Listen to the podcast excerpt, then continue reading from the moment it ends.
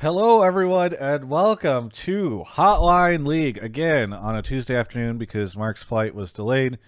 I knew we would not be doing it Monday night, and so I didn't even tweet it out What yesterday because Mark was like, "Oh yeah, we'll definitely do it Monday night. I'll get back. Everything will be fine. I won't be tired. I won't be jet lagged, etc., etc."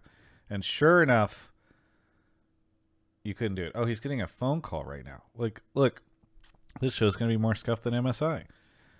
Uh, shout out while Mark is on the phone at the start of this. Sorry, I just legit got a. This is the only time everyone ever needs help getting into my building. There was a delivery for Ashley, and they're like, Okay. "Can you buzz me in?" I was like, "Sure." Yeah. I never need to do that, but okay.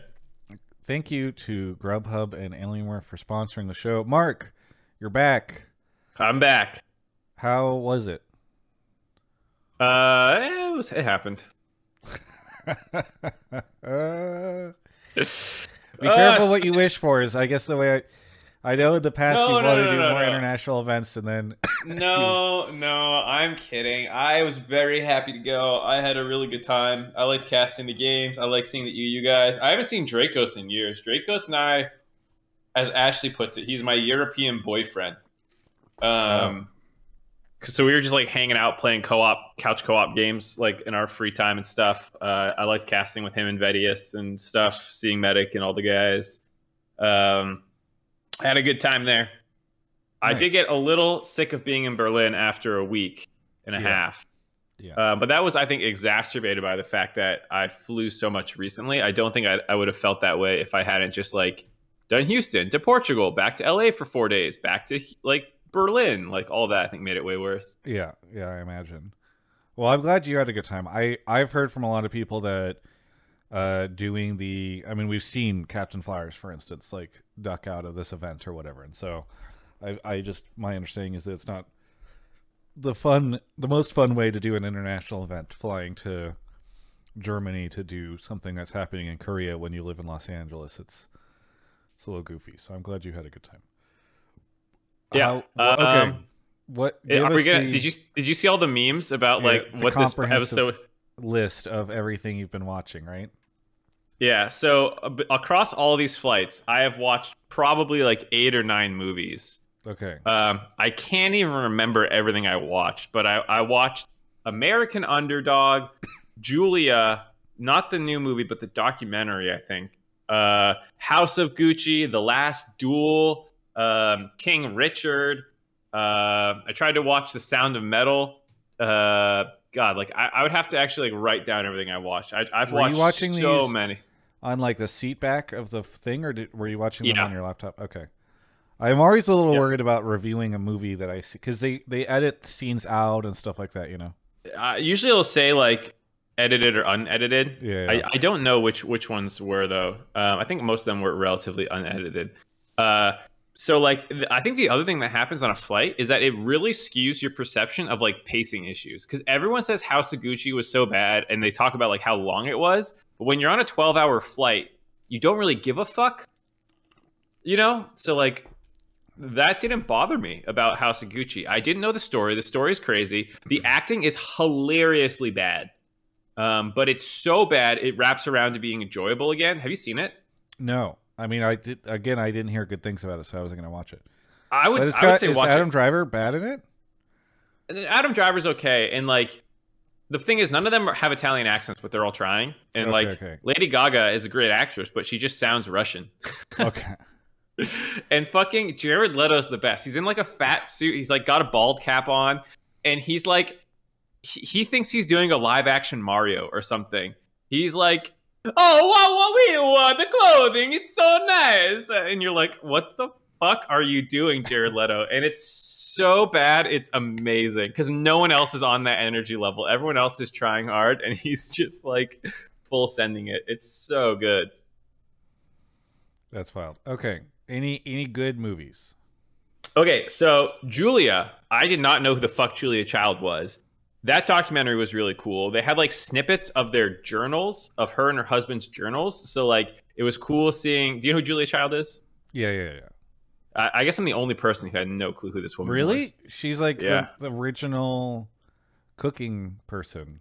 Yeah, she like launched not only what became modern cookbooks, but also was like the first cooking show ever. Yeah, yeah. And like basically reinvented American cuisine as well as pop culture. It's actually Yeah. insane how influential. That's why I'm surprised Well- you didn't know about her. Yeah, no, no idea. As well as like just being a cool human being with a cool life, you know, like so like this was cool to, to get that insight on her and her relationship with her husband and stuff. Uh, that was cool. I would recommend that one highly if you don't know anything about her. Um, after that, I didn't really love any of the movies I watched. Funnily enough, I think I enjoyed. described as uh, or none of the movies you listed were ones I've wanted to see. So I think that's why I hadn't seen any of them. I, I, you know, I'm a very active moviegoer. I go Yeah, to yeah. movies like once or twice, every, every- almost every other week. And so if something gets past me, it's because I really didn't want to watch it. right, so I, I just binged through all those. Uh, American Underdog might have been the worst one. Sound of a Metal is the only one I actually didn't finish, but that was more because like it was like a pretty serious movie and like it's handling deaf people and deaf communities, but also it does like things with sound to like because the guy's going deaf sure. and on a shitty heads like it Yeah, just like yeah. didn't like you That would was a- think that in a movie about deaf people with shitty sound it wouldn't matter but in some ways it was even more important because what they were trying to do with the sound effects was like just like "Ah!" like a Yeah, high pitch ringing in my ear that I'm like is that supposed to be what he's hearing because he's going deaf or is this just like I just couldn't get through it Yeah, Yeah. um so I want to do a tier list of all the movies I've seen and I also want to do a tier list of airports I've been through now I am sad that like I was really hoping that you would have watched something that I would have been excited. Like normally, when I ask you what you've been watching lately, you have something that is interesting to me, or I don't know, you've been playing a game that's fun or something like that. None of this was interesting to me. It's all terrible. Well, I, I can't remember if there's any. I mean, you don't like sports movies, dude. The Kurt Warner one was so fucking bad. It wasn't even a sports movie. It was a fucking romance movie. It was just totally misdiagnosed of like what it was trying to be. That movie sucked. I mean, people liked it, but I think they liked it because they might have been wanting to go in for a sports movie. I thought it was gonna be a sports movie. It was terrible. Wow. Uh, I I just don't think I watched any. Like, you don't really watch that many movies. I mean, I do. you? But well, you nothing. watch like Marvel. No, this is this is a a miss. What do you uh, watch? Um, what if I? What's the last thing I? The last thing I did watch was Marvel because it was Doctor Strange, which just came out. But Yeah, I need to um, watch that this weekend. Yeah, I that is that one. You don't have lower your expectations. It's a Sam Raimi movie. So It's I don't know how they let him direct another superhero movie. Is what I will say. Uh, I think Ashley will like it because it's like 90s goofy horror, but boy, was it I did not I did not think it was particularly good. Um a, a big disappointment, I think is the way that I would describe it. Okay. Um, but, like what do you what's like what do you like for movies? I you don't like horror. I don't think you I like, like there's a lot of indie sports movies. movies that I like. Like I like, like, uh, romance. Uh, A A twenty what is it? Uh, a24 does a lot of horror though, so you don't yeah, like. I know they started. Do, they didn't used to do horror, and now they've done a ton because I think like they've just realized that they can do. There's not too many people that are doing like kind of like the low budget indie horror stuff, so I feel like they've just realized that they can occupy that space. Um, yeah. What have I seen recently? I don't know. It's hard on the spot to to think about what I've seen recently, but um, I don't know. I don't know. There's a bunch that I want to go through um, and and see. Um, Sam's gone, so I'm just sort of sitting, or Kobe's gone, so I'm just sort of sitting at home. In this Have you seen house everything everywhere all at once? Someone in chat just threw it out there. I I haven't been in the so what I understand I really do want to see that um because I really like her and I I like that type of stuff etc but I've heard everyone's crying during it and I've not been in the place lately where I've wanted to cry so um Eh. I uh anyway Dude, the the Morbius memes are great.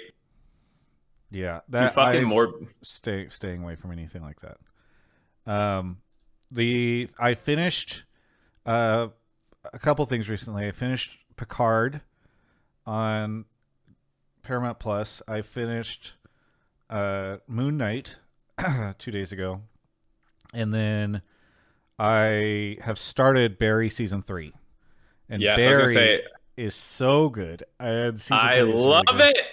It's so it's so so so so good. I love Bill Hader, and he's it's amazing to see him do this. You know what I mean? Because we're also used to him being like Stefan from SNL or whatever. So you watch Barry, and you're just like, this is mind blowing, and it's it is a little special too. Living in Los Angeles, I feel like it it's kind of cool because they do a good job of embracing like the LA vibes, I guess. Yeah, they'll be in an alleyway, and I'll be like, "Have I been in that alleyway?" Yeah, that yeah, like So many. Santa Monica alleyways. Yes, yeah, yeah, one hundred percent. All right, Uh, Well- one final thing: if you need a feels good show, and I know you don't like anime, Spy Family is so fucking cute. isn't it Spy funny- X Family or something? People always say the X's in titles for Japanese shows, but you're not supposed to. Like Okay. Hunter X Hunter is supposed to be Hunter Hunter, and Spy Family is supposed to be Spy Family. Yeah, everybody's been Um, tweeting about that. Like my Instagram stories are just all. It's "Oh a very God." easy anime to get into. It doesn't do any of the usual like gross anime shit. Like there's nothing gross about it. It's just a funny show. The only anime that I've watched in the past year or so was Arcane. Uh, This is just like Arcane. okay, anyway, I really that was great because I expected you to give me one reaction and then you just leaned into it, which was very funny. All right, let's. uh I'm gonna go take some Advil. My back's getting worse as I sit in this chair. Oh my gosh. Okay. Dude, my back feels like it's gonna Do fucking. you need? Do you need? Do you don't see? Do you, like, do you ever watch Old? something? No. Well, you don't care, right? It's fucking old by M Night Shyamalan. You're not gonna watch it. We don't. No spoilers. Look, look, we have a bunch of people that watch us. You always try to spoil shit for our massive audience. Back breaks. Yeah. Backsore is a COVID symptom. like. Uh oh. All right, Twitch chat. We're gonna actually talk about League of Legends esports, I promise. But this people wanted the first 15 minutes. Uh, Don January says, Travis, I'm not gonna lie, this is a terrible time to do a show. That's the whole. We have to do it at this point in time because we couldn't do it last night. This is the way it works. MSI pushes stuff around. We'll be back on the regular schedule soon.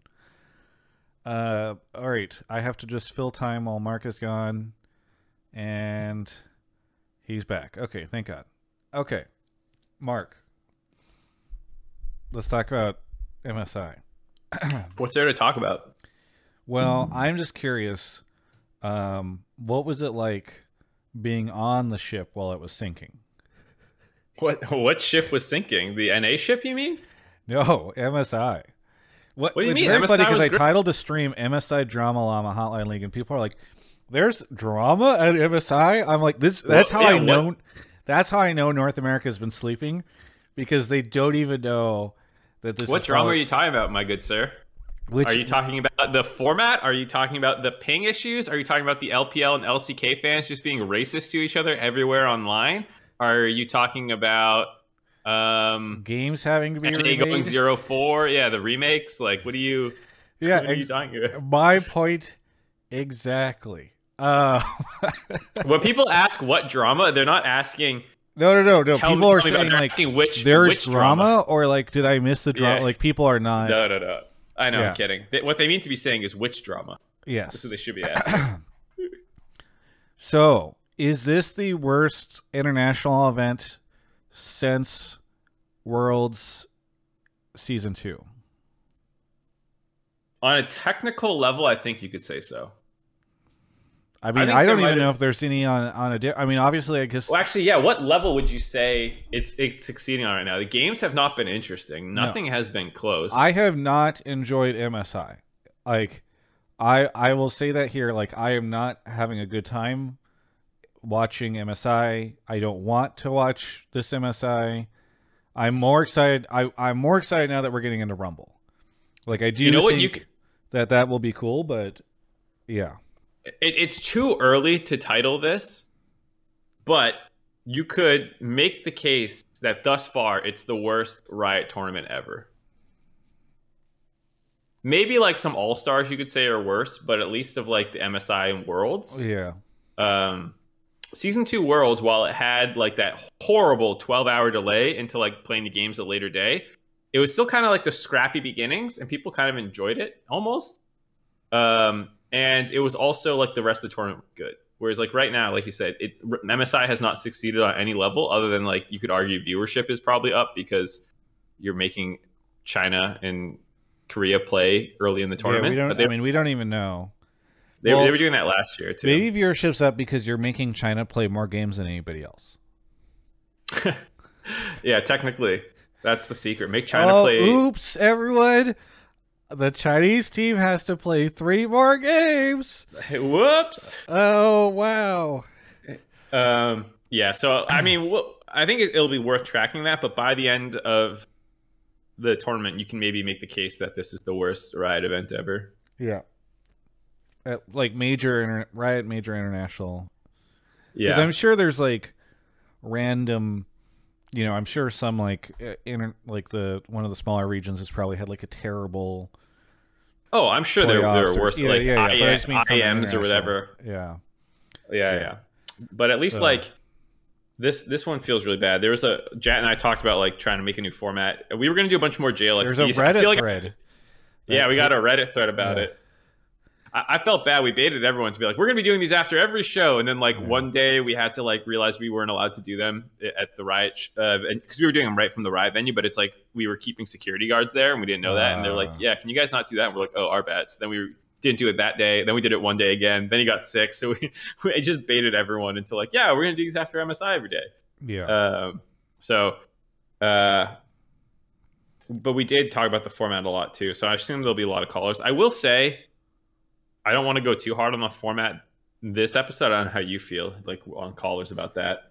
I mean, we can take one or two, but there's so much to talk about in this episode that I don't think that we can do an entire episode about the format. Like, yeah, I just like, I will just say, I have not, I cannot think of an. There's been times where I will admit there have been times where I've been like, oh god, like like I get excited for worlds on a fan level, but I'll be like, oh, I don't want to travel, or especially during the last couple years where I've been having to switch schedules and all this stuff. It's been like, oh man, it's like tough to like switch schedule, and so I won't I won't look forward to it on like a on a like professional level. I guess is how to maybe a personal. I don't know how to describe. it. People can probably figure out what I mean, but this is the first time where I've ever just been like, I don't want to be covering this event. You know what I mean? Like I just am not like there I've done far less interviews this stage than I normally do because I'm just like not I basically was like I'm only going to interview group C. Um and I'll interview the other teams later on, but like I also don't think my audience is particularly interested in teams that are not going to be making it into Rumble, so I just was like I'll I'll cover it when it gets to Rumble. So I haven't I haven't watched all the games and I like it's just not good. It's not a good, compelling. There's not good content here. You know, even like yeah, the, like the rabid fans who are like, I don't care. I'll watch anything. Like I just don't. Ugh. Yeah, like what's what's the primary narrative coming out of group stage right now? Or yeah, out of groups. Uh, it's a three team. Like the I think the primary narrative is who's the best between T1 RNG and uh G2, almost certainly T1, but I guess we'll find out, you know. But wouldn't that have been the narrative even if you didn't play these yes. games? Yeah. so the only narrative that you have is the fucking same narrative you would have had coming into the tournament without playing this like I mean, I guess game. you can be interested about Saigon Buffalo, you know? Like that's people are kind of excited about them and the fact that they're good and having them back like but yeah, I I don't know. And again, we're looking at it from the perspective of North American viewers. So I'm sure that like there are some of these wild card like get, just saying get rid of groups is not a reasonable thing because you don't know what that means for the teams that didn't make it out of groups. But yeah, yeah. it's just. I, am glad the Saigon Buffalo did well. I was I was aboard their hype train. I was glad to have gotten that one right. A lot of people were like the DFM hype train, but I was like, no, nah, I think Saigon's going to do it. Yeah. So Saigon getting out was cool as the VCS second seed. Um, that, that was really hype. Um, so I, have got a couple callers on s- some minor things, but there's still other things to talk about, like. Uh, so yeah, things to talk about this episode. Uh, obviously, all the MSI drama, remade games, format, uh, the teams that are here, any any of that stuff. I think we can talk about Rumble. Uh, the big thing. Let me click on schedule. All right, you're. I sure you're. I'm sure you're aware of this, right, Mark? If you go to lolesports.com/schedule. Oh my just- god, it's the classic Travis complaint. Here we go. You say it's the classic Travis complaint. Is it not? What uh, do you know about you? You've missed this maybe because you've been traveling. There's there's been Reddit threads about it. Kadrill was memeing about it. Go to lolesports.com slash schedule. There's no future scheduled matches. Oh, they they don't even have like the TBDs listed. No, they don't even have the TBDs. Oh, okay. So I went on the MS. I, I was looking at this last night. I didn't even try to go. I don't even use like who uses LOL esports site. It's so fucking bad. I used the the Leaguepedia site and that had TBDs, but at least had the me. At least I knew. Oh, Friday morning is the next time I'll need to like wake up early. Right. But think about like you're thinking about it from your perspective of like you're like you're gonna watch all these games because you're gonna be talking about them on a bunch of different content and all that stuff. You're gonna be doing play. Yeah. But like think for about fans, it from like, like, the EG or G2 fan perspective. Like they're trying to decide if they want to watch this stuff live. Are they supposed to be like when when are their when are their games playing? Like there's probably a lot of like and who do they play? You know what I mean? Like do you do you care if you're gonna watch your team play against like somebody they're expected to beat? I don't like that's the it's just crazy to me because yeah. Is it like or is EG G2 playing again first? Tar- start of Yes. the day so West Coast fans can stay up, or is it end of the day and you wake up early? Like, what is? Yeah. And who are they playing? Like maybe you don't care as much about watching G2 versus Saigon, you know, but maybe you do want to watch G2 versus T1. And uh, it's just it's wild to me. And again, like I know you meme about yeah, lol esports.com sucks, so just go to like Leaguepedia or whatever. But there are a lot of casual fans a Yep. lot of casual fans and maybe they're not going to be staying up late anyway but maybe they're in europe or maybe they're on the east coast or something and so it's not as painful for them and so the, you just go and you're like is msi fucking canceled no future scheduled matches like they just MSI's done. Did you guys not see the end? They handed RNG the crown.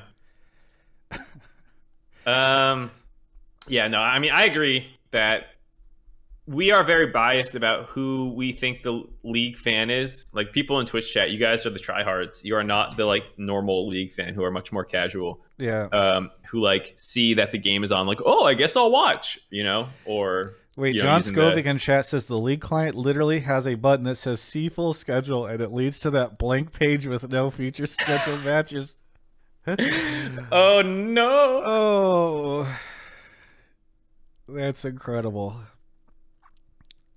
That's incredible. Yeah. Yeah. We should go on a walk this week. I got a lot of stuff to talk to you about. Yeah, yeah, yeah. It was it was nice talking to the European guys. I'll say that. We'll talk. We'll talk. Um, okay. Yeah, go get tested so that we can we can be sure. Yeah, yeah. I'll I have a rapid test if you need tomorrow. one. Uh, You want to just eat that at me? Yeah, yeah. We'll do. I'll do that after the show. Yeah, that sounds Okay, rather um, to book one. I guess we can talk about if if people want to talk about stuff more more close to home because I'm kind of I think I said this last year, but I'm worried that like North American fans have just tuned out of this event now. Um, and so if we do want to talk about stuff that's not just MSI, we can talk about uh, the Cloud9 roster, which has gotten revealed, and they did a video today talking about how it was formed and all that stuff. So maybe we can do that. Oh, I forgot about that. Yeah, I haven't Yeah. watched that video yet, to be honest. Yeah, I didn't either. I mean, I don't think it's anything too crazy. Durability patch. Mm. Travis Yeah. won't have anything to add to that. Golden Guardians I don't know why. starting Stixxay and LCS. I heard that. In Coach, coach promoting recording. himself. Yeah, the classic. The I'm classic. waiting for Dardoch to start on Immortals. Yeah, if there's Um, any if there's any like just NA topics for the off season, I mean, I, I don't mind grabbing them. I think there Yeah. is enough to talk about with just MSI, but um, it's a low show uh, in terms of people in the channel right now. I understand it might be hard to call in if you're working. Normally at night, at least everyone watching probably isn't doing anything else. Where Yeah. now I'm, we might be second monitor at school or things like that. Um, here, I'm spamming the, the Discord in Twitch chat, so go ahead and join up if you want. We only got a couple callers pulled right now. People are still typing. Uh, we don't really have a ping take yet, but I, I don't know if, if people are gonna have one. Um, but go ahead, join up in the Discord. You all know the spiel. Pleb calls, pleb calls two. Join. Topic up above. if I like topic, you get pulled. Yeah, Yada, we've yada, only yada. gotten probably eight or nine takes in the chat. Uh, in the in And a lot of them are like so the far. same topic, and I'm not going to Yeah. pull five people about the same topic. Pull one Yeah, or two. So, uh, please feel free. This is a good time to get on the show because, uh, uh, again, we're doing it at an odd time, and we didn't have a great amount of lead time to announce it or anything like that. So, it just Yeah. makes sense that there's less folks on. But this is for all the people who already show up in the VOD and are like, "Wow, they always pull the same people or whatever." Wow, they did. Go take a look at the takes, folks, because uh, Well, and- they're in, in Discord. You can go look. The funny thing is, it probably will be the same people on this episode because it's the the super fans who are Yeah. are sh- randomly showing up at 1.30 on a Tuesday unannounced. Yeah, exactly. So either way, uh, we'll get Anyways. into all that. Yeah. Do you want to go You want to get the first caller? Sure. All right, we've gotten a ton of subs since the start of the show, so thank you to uh, Iari, core user Twitch, uh, Penguin Buddy, Jordan, Gengarifith, X Myri, uh, Chimera, Elmo, Yeshua, Defitch, Max Drixton, Papyr, uh, Diwali, Evelyn Nest, Manja Hall. Oh, you know what's interesting is that I'm getting. Do you guys hear Mark ever? Because he's talking in the the Skype, and for some reason I can hear it. Okay. Wait, you can hear me in Skype? Yeah, I think I think I had Skype going out my headphones. So when you switched channels, I heard your voice coming through the headphones. And But my uh, I'm muted on Skype. What the hell? I don't think you are. Yeah. It says Okay. microphone muted on Skype. I'm looking at it. Anyway, Well. our first caller of the day is here. It's Michael. Where are you calling from? Michael, where are you calling from? Michael. Mike. Mark? This is just what we needed. Hold on. Let me- I'll read off some more names. Uh, D Fitch, thank you for the 18 months. Tier 2, thanks. Max Trixton uh, Papyr, Diwali, Evelyn Nest, Monge Hall, Son of Kill. I'm gonna disconnect him and kick him Okay, out and okay. join. Hopefully. so Jeff, Azyez, and Low Poly. So it was working on the other channel, I guess? I, yeah, I was literally talking to him, and I was like, "Oh, your microphone sounds a little muffled. Are you good? You know, like I hope he, guys, if if you, He says, "Can you add me straight to the channel?" You, you yeah, I need to- see that. You need to join You the channel first. Yeah, join join a I channel, love Michael. the people who think that we could just like if they're just in the Discord server, we could just activate their microphone and headset and pull them. That'd be fucking terrifying. If someone Yeah. could just pull you in, into calls. yeah. Oh no. Uh, Uh, go go ahead and join one. Uh, Michael, we'll try again. But uh, if if I ever say your microphone doesn't sound good, but we're, you're up next, like just don't just we'd rather have you working right away than try to just uh, you know, do a last minute fix and then Yeah, break yeah. your microphone. yeah. A somewhat scuffed mic is better than a non-working Okay, one. okay, All right, there there he he is. yeah. Hello. Michael. Oh, we got some sign life. We got Michael, some static. are you Hello? there? Hey, all right, Michael. What's your take? Michael? Let's just- Michael, where are you calling from? Uh, middle of nowhere. Middle of nowhere. Okay, what do you want to talk about on the show? Uh, I just want to talk about the MSI format. In my opinion, it's fine as it is. People are kind of blaming the format for external circumstances, I guess. Why is it fine as it is? Uh, a couple of reasons. I think it's important for your middle of the season international event event to be pretty fast paced because teams are doing stuff for summer split. Um, it also gives minor regions a chance to show off internationally, I guess, even if that showing off isn't particularly impressive. Uh, it's just like a faster, a faster paced, uh, more volatile format that works for uh, a middle of the season international event. Whereas I think the actual big format changes need to be pointed more towards worlds.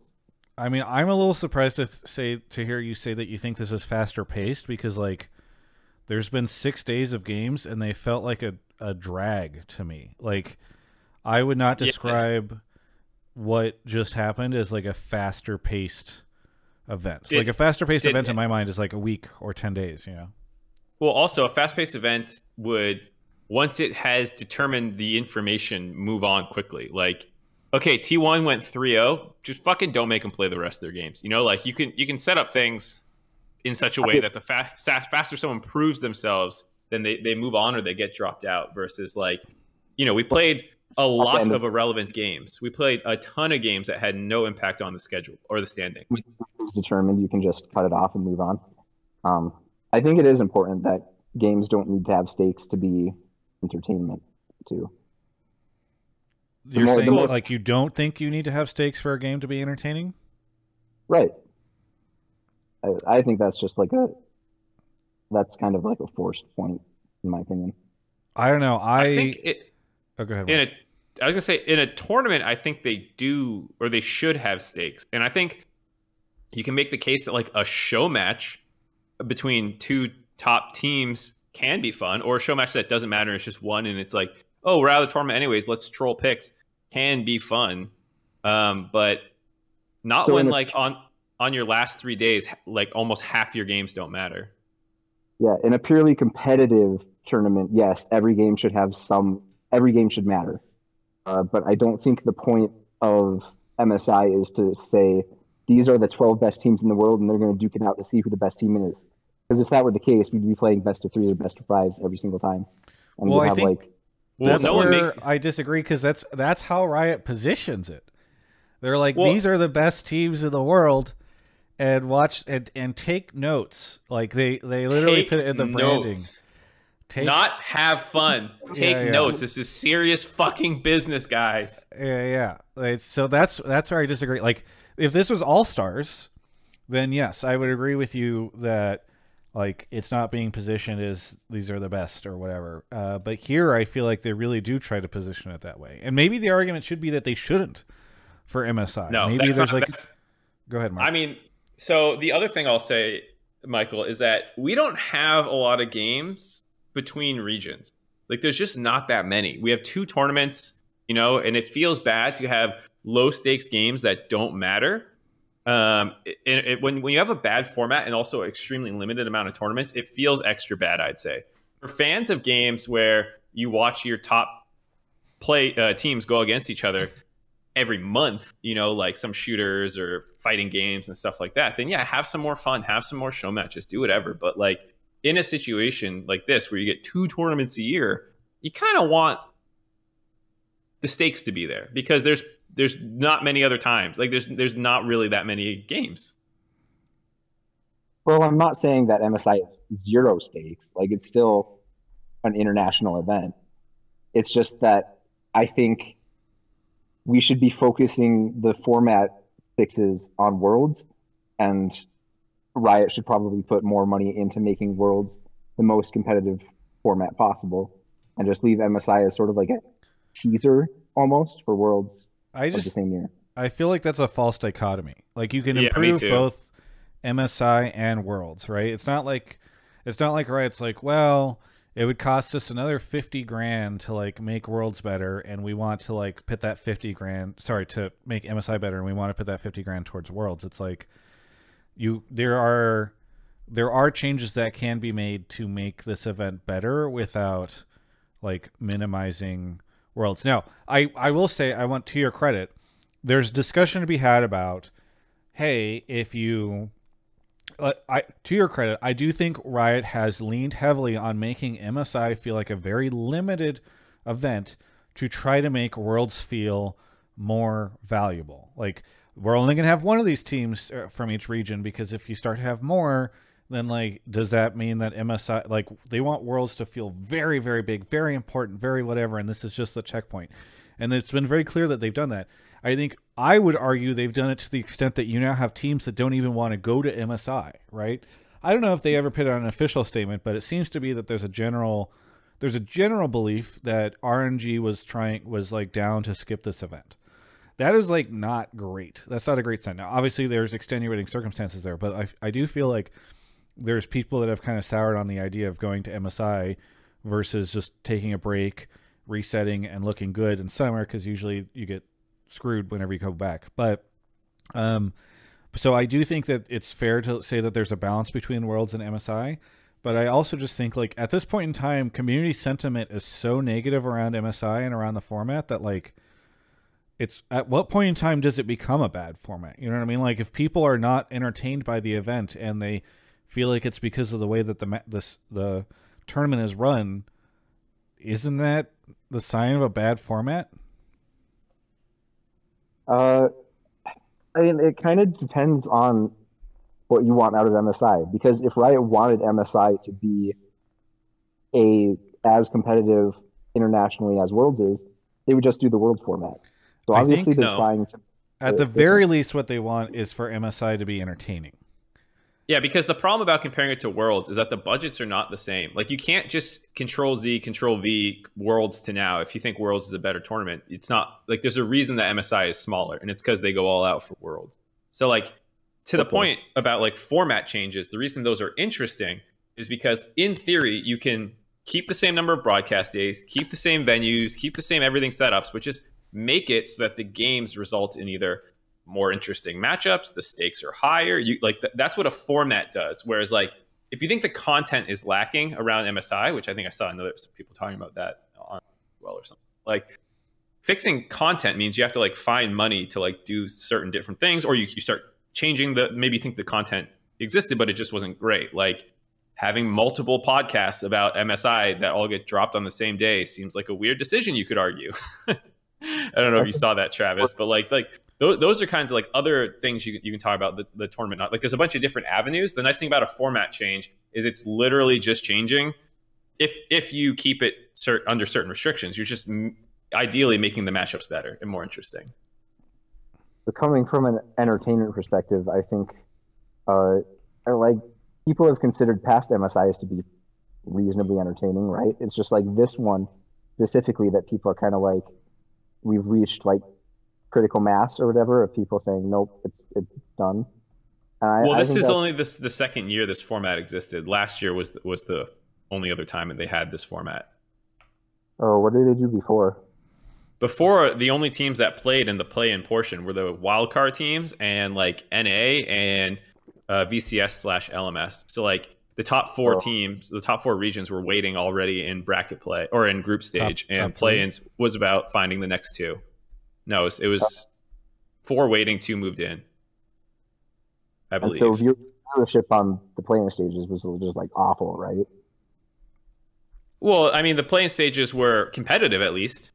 A lot of people Yeah. didn't care because you're not watching LCK play, which is like, okay, I'm not watching the best teams in the world, but at least uh, the games themselves were competitive for the people watching. Here, I think you have more people watching, but people would say that it's less entertaining. And what a good format would do would hopefully be solve for both. Yeah, my Whereas argument, na- Michael, would be that i even if you're getting more people to watch earlier in the event, that they will probably tune out faster, right? Like you are getting more people to watch. It's like clickbait headlines for like a really bad article on a website. Like maybe you temporarily drive more traffic to that article, but long term you're lowering the brand value of your website, and people are going to start ignoring you at a certain point in time. Um, and so that's my worry with MSI is like, sure, maybe you've boosted views uh, for group stage or what was previously plans, but now people are like, I don't know if I want to watch this event because like when I tune in, I don't enjoy it. And so you long term you're doing detriment. You're it's very detrimental to the brand. Of Or like to Travis's point, RNG's like, we don't want to fucking play three more games again or something, you Yeah, know, yeah. like the teams themselves, like we, we haven't even really discussed it from a team angle. Like what do the, they, the players think of the format and stuff, you know, like that is another angle to consider because it's not just about the, the fan experience. Yeah. But so wouldn't you say like we have seen not every game has been competitive, but there have been like a reasonable number of competitive games no, in my I would opinion. I would not say there's been a reasonable number No. of competitive games. I would disagree. I, Yeah. I, I think, and that's why most people are, are finding it boring, Michael. Maybe, maybe you're enjoying it. If hey, if you are, no shade, but there are a lot of people who are watching T1. Like the, the games, like half the games were 20 minute games, but like all the major regions just kind of dominated. There was like one close RNG game the entire time against, uh, Yes. Yeah, PSG. Like that game was good. I'll give it that. But one out of your one out of six games this one team played were close is is not great. Why do I want to? Here's the question because it's, it's a limited opportunity space, right? The question is you're going to play X amount of games. I don't know the exact number. Let's say you're going to play 90 games over these three weeks, no matter what. Why yeah. is 33% of the tournament involving games that are not competitive? If you can make a format that quickly gets you to competitive, interesting games and good matchups between teams, so that you have a larger portion of that limited opportunity space causing interest in and of itself, like shouldn't you try and find a format that gets you there faster uh, without increasing extra burden? Uh, only if your goal of the format is to create the most number of competitive games. That's not the only goal of, of the format, right? What are the other goals? Um, you want to have good viewership. Yep. And have um, your big budget teams or whatever, your big names on the screen more often for marketing. Like you want Faker on the screen as much as possible, right? Yeah, ideally. But then why are you playing so many games between teams that aren't T1 or something? Like the, the, the, you can solve all these together. Like uh, I'll do a video at some point this week talking about how you, you can you can because like yeah, you you want all those things, but why is T1 pub stomping a minor region and then watching that minor region get pub stomped by another region? Like why are those like so much of the tournament? This might just be me, but like I if if I was a T1 fan, I would enjoy watching them pub stomp other teams, just like I enjoyed watching EG pub stomp pub stomp order. Well, regardless, um, I do think we've kind of gone in, circles at this point in time. So uh, I do want to I do want to move us along. But thank you so much, Michael, for the call. Anything you want to shout out before uh, we go? We take a quick break. Yes, I definitely want to shout out CLG Demonte. Uh, join his Discord. It's popping. Join CLG Demonte's Discord. Okay, thank you so much, Michael, and thank you for the call. Yep, yeah. Catch you next time. That was that's a unique shout out. I don't think we've heard a join someone's Discord shout out before. No, well, we've had people shout out Discords. Like, I think people shout out like the Hunter T Discord because Papa Smithy talks in there a lot with people and stuff. But I did not, yeah, not a, a CLG Demonte one. All right, we're gonna take a quick break to talk about Alienware, our first sponsor of uh, today's today's episode. I keep saying tonight, but we're doing it in the middle of the day. Uh, Alienware is awesome. They have helped us tremendously make so many things occur. Uh, Mark was able to take their hardware with him to Berlin so we could do the show last week. And it's just fantastic to be able to do stuff with them.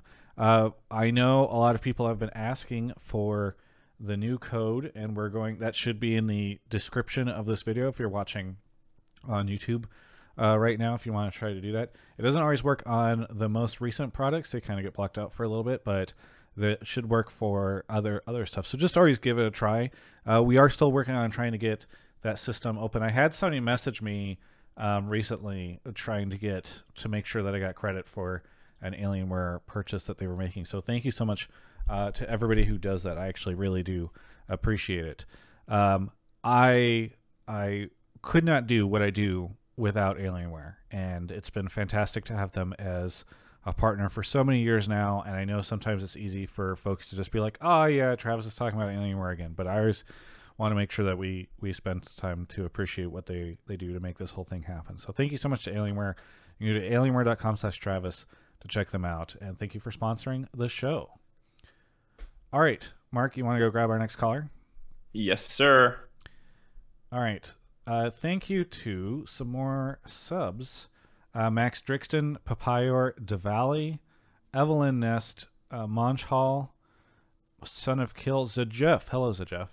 Ezyez, Low Poly Ego, Ari Waddle, Spencer Neutron for 50 months. Uh, tier 3, thank you. Uh, Lord Audi is here. Lord Audi, you also sub, right? That is correct. Thank you for being a sub. Uh, and you've called in before, but remind everyone where you're calling from. I'm calling from Queens, New York, the best time zone. The best time zone. Why is it the best time zone? Oh, allows me to call without not having to work. So I appreciate oh, that. Oh, yeah, you're done with work. What that do you want to? What do you want to talk about on the show? Uh, my my hot take is that the current MSI format does a great disservice to the lower tier regions. Uh, half of them are basically doomed from the get go at first week. Uh, there's barely any space for show any talent uh, for any of the lower, lower tier regions. There should be a consideration to basically allow them to basically shine between themselves. I know that it can become like a Simpsons meme of the chimps fighting each other, but at the same time, I feel that by allowing the lower regions to basically play each other more often, basically allow those regions to be more invested because they will basically be have a space to you know like show off against each other compared to being just getting ordered and just getting getting stumped by every top tier region. Yeah, you don't mean Audie. Do you do you mean to say that when Order wins uh, their tournament, they don't it does getting to say like congratulations now you get to go get zero aided at an international event go lose eight games That wasn't a reward. that's not That was- rewarding I, would like to think that they will feel differently about that, but yes, it, it basically allows them to basically allows allow them to have moments to go back to when they go back to their regions, something to show off. Uh, I know that at some point, you know, one of them has to be the last. You know, that's it's the it's the fate of a tournament. There's always going to be one that is not going to be doing the best against everyone else, but at the same time, it, it's not like getting curb stomped. Like um, I understand that there's some value to basically fighting the best, well, playing against the best of the best. You know, everyone wants to play Faker, everyone wants to play G2, everyone wants to play RNG, but at the same time, you know, there's claims for that. And at the same time, you know, if that's the way that you're going to show off internationally, it's just it just, it just feels bad, regardless. It's, it's, there's I don't think there's an upside to that. It's just like I don't know what it does to them mentally, but but I don't imagine that it's anything good, to be honest. Mark what Yeah, do you think, think- of the idea of having a system where uh the beginning of msi you just have like the minor regions playing against each other Okay, Travis. So you basically want to bring back international wildcard planes. Here's what I'll say, and people might think based off my pr- the previous call, I don't think that top teams should play bottom teams. I actually do. I think like viewership wise, it is absolutely worth it to get your good teams playing earlier on in the tournament. Like I, people might think based off how I was talking about in the previous call, I think like SKT should be waiting a week away from now or something, or T1, excuse me. God damn it. Uh, I don't. I think they should be playing. And I think the bottom tier teams should get a chance to get pub stomped because they should get a chance to upset. I think both those things are totally fine. My only problem is the distribution of games and how much we have to run these games back. Like, um, I'm sure, Audi, to your point, like, Order probably didn't like getting zero aided, but they probably liked getting a chance to take games off G2 and EG uh, my my problem is not that these opportunities exist. My problem is that we spend so much time continuing to give them that chance after it already was kind of proven that it's probably not going to happen. And that group is a weird one because again, there was a team missing from there. Um, but a, a number of teams, like none of the pool four teams, ever get to play against each other, right? There's there's no time. Yeah, there's no time for order to say, okay, yeah, we can't beat G2 EG. We learned that lesson, but are we better than Istanbul? Are we better than Japan? who are we actually better than? And I think that is a question that those fans would enjoy playing. Those those those uh, players would enjoy. And I know I was reading like minor region threads because some people some some people asked, you know, like how do minor region fans feel that? Like people were saying as an order fan, they were just happy to watch their games at international tournament. Um, and you know they're going to watch no matter what. But like, yeah, it after a certain point in time, it doesn't feel good. And like A's probably didn't feel good, you know, getting hard shit on. And like, I, I'm sure these teams want to play the top teams, but they don't just want to keep getting blasted by them, and they do want to probably play other teams. I think this is just a problem that exists in international competition in Riot in general. Is that like you see too few matchups? You really don't see that many matchups because people get thrown into these groups, they're locked into these groups, and we we beat these groups over the head, and then half the teams are dead at the end of these groups anyways, and they never get a chance to play other teams. Um, and they're really small groups. Like the international will have like eight team groups, you know, and you play best of ones, and while you know, you might still randomly get upset by that team and you might not actually be better than them over the course of playing seven games in a group. Like you learn roughly who is the best, and that's all you really need. So, like, I think the small group sizes in the double in the be- double round robin is what leads to some of these problems because instead of order being in a group with another pool four seed and in a group with two pool threes and two pool twos and two pool ones, you know, in an eight group team group or something like that, like you just get slammed over and over by these other things. And so that's that's where my my target for it is, Travis, is I actually like having these teams all playing each other. I actually like watching these stomps sometime, but it's just the the best team in the group goes 3-0 through the first round robin. They win their first game next week. Great. Now all their games don't matter, you know? Or some team went 0-4 and now all their games don't matter. And yet you still have to play them out. Um, and I think that there there are systems that exist that would prune those games that no longer matter that can get those interesting matchups where they get their experience against the best teams in the world, but you don't need to watch them beat their head into a wall either. Things like Swiss, which most league fans probably have no idea what a Swiss format is, but would basically solve every problem we have right now. Isn't that the one with a lot of holes in it? Um, exactly. Okay. Uh, I disagree, Mark. I disagree. Get T1 what? RNG and G2 out of here. Uh, they like if if OPL wants to take games off of them or LCO wants to take games off of them, then like make it to the next stage of the event. I don't RNG, T1 and G2 are not having a good time doing this. It's not that exciting.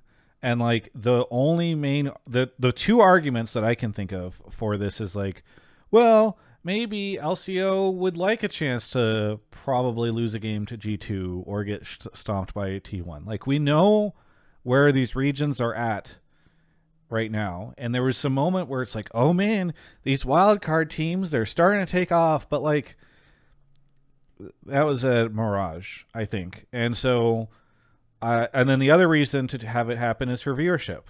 But like you're you're again, it's like short-term gains of viewership for long-term brand damage for this event. Like sorry, right? You want more viewership, then fucking invite more teams for major reasons. Okay, don't be like, well, we got to get LPL to play against I don't know what whatever region and have them stomp so that you know people will stay up weird hours to watch this stuff. Like it just don't I don't think it's entertaining. I don't think it's good and I I like it's one of those situations where they are trying to optimize to make everyone happy. Like give people from China something to watch in the early stages of the event. Give uh LCO like a chance to take a game off a major region, but now no one's happy. And so I think at a certain point in time, you just have to start if if they want to optimize for viewership, have more teams later on in the event, have longer, have more than just like three best of fives in this tournament, and throw this whole fucking format out the window. I these. I mean, sorry, go ahead. No, but I, I was gonna say because I I I came into league later, so but before that I used to watch. But I still watch fighting game tournaments, and I'm very biased about you know like any invitation. I just basically I see the bracket, a seeded other a double elim. Even it is just like pure in which everyone goes into winners. So basically the first like the top six going to winners and the lower four going to losers bracket from the beginning. And I think that would be like an in between in which we're basically allow them to have the top teams like encounter each other during the tournament and the lower teams either at the losers bracket or basically just going into the losers bracket as they lose basically encounter each other and having a losers bracket that basically would allow people that drop off from the winner side and allow those matches between the lower tier and the upper tier kind of matchups to happen but i'm very biased like, like for no. that no, I, I think that's I, I I'm personally been pushing the Swiss system recently, and I'll probably make a video about it. But like even what you're talking about, Audi, you can take the current format and add a couple more games, not many, and do two groups of six. Top uh, two go into from each go into the upper bracket, and top two go into the bottom bracket, and bottom two are eliminated, or mid middle two go into the, the lower bracket, right? And you can do a single round robin for a two group system um, through one week, and then start playing bracket games the next.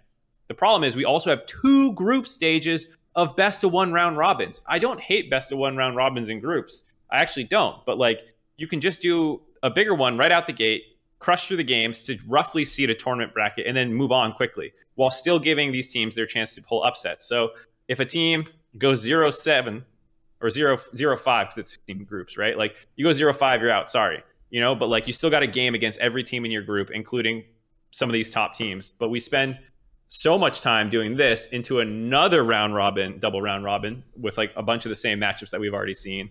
Um, when you you can just get through it quicker. I think that's the other problem that I, I've been trying to stress with this is the amount of time that is spent replaying matchups we've already watched that were never that close to begin with um, gets gets pretty tiring.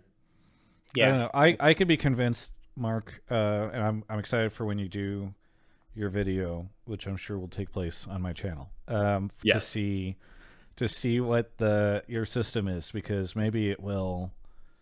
I I will It's- admit that I've done more frust- I've been more frustrated with this this format than spending time thinking about better formats. So, uh, maybe maybe there is some system out there, but I do I do think that this one needs to be thrown out the window and replaced.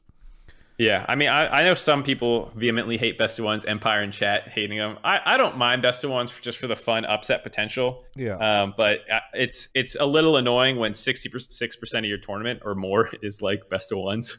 Yeah. Yeah. and it's like, isn't isn't that one of the most interesting things about League is like the adaptations between games? Like, nah, fuck it. All right, cool. Um, anyways, yeah, we'll we'll be talking a lot more, but I, I agree, Audi. I think your suggestion about like a losers bracket is one that people have been desperate for for years. Um, Yeah. and would would be nice even in in uh, worlds as well.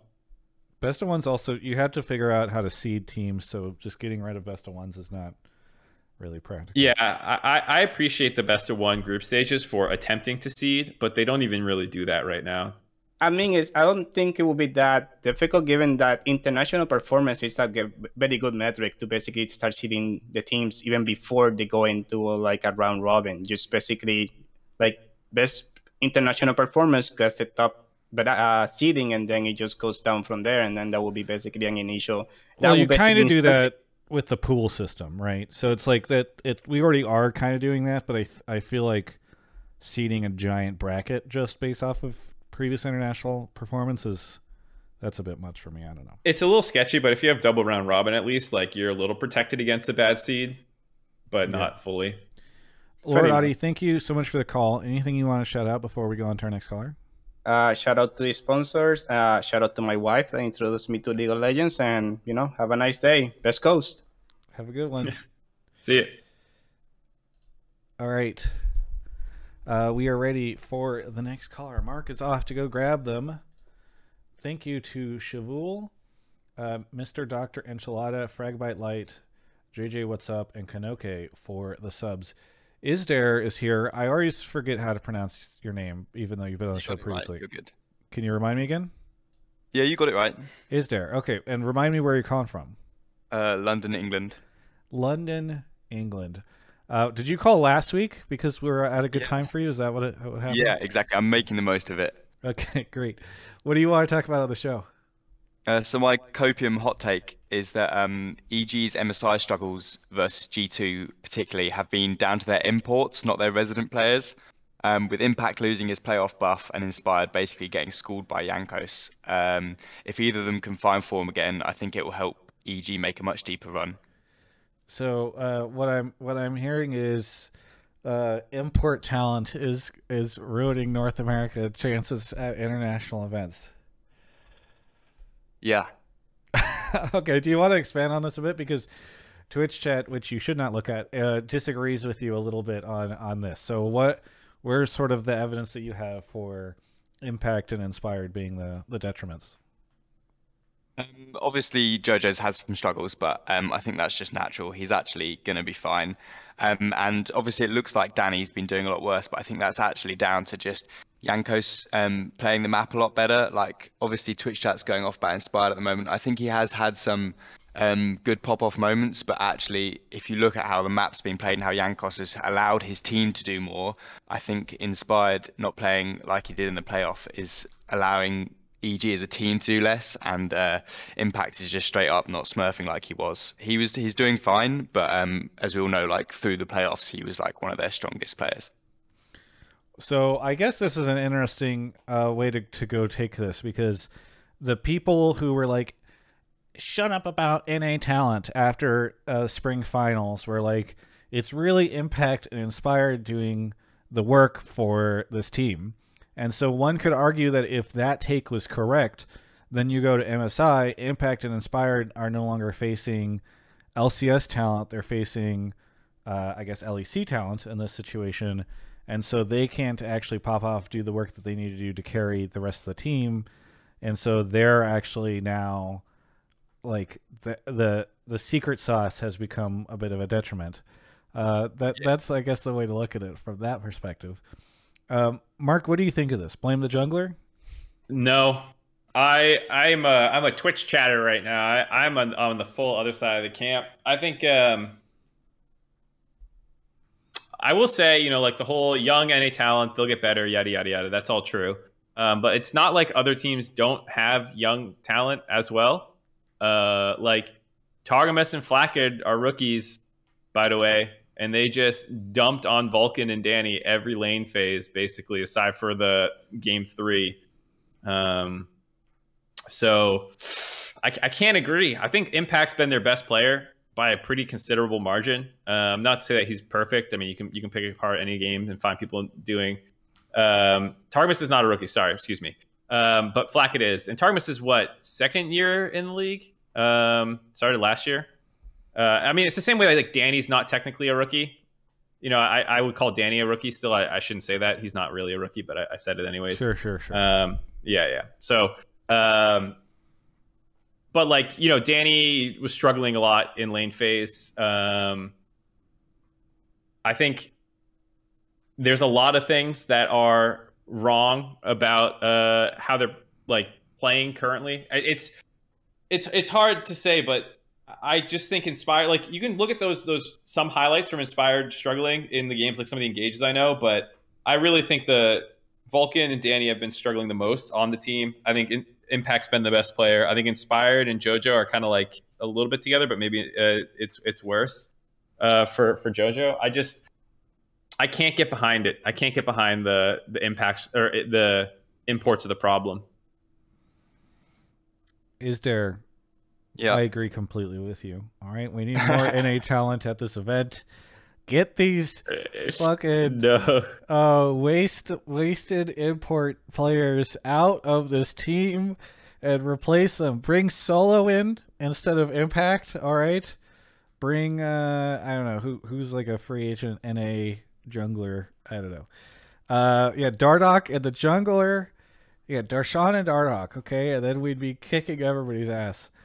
No, I I do like the copium take, but I it, it's hard to feel as though I I guess I, yeah, I would move it more in the direction of the i inspired and impact cannot push as hard as they could before to make up for some of JoJo and Danny's gaps or whatever, right? Like it's Yeah. a situation where Danny can't pop off at the end of the game because there's other people making sure that things don't go awry whenever he's like losing lane and stuff like that. So Yeah, I think that's holy shit, Travis. You just made a good analytical point.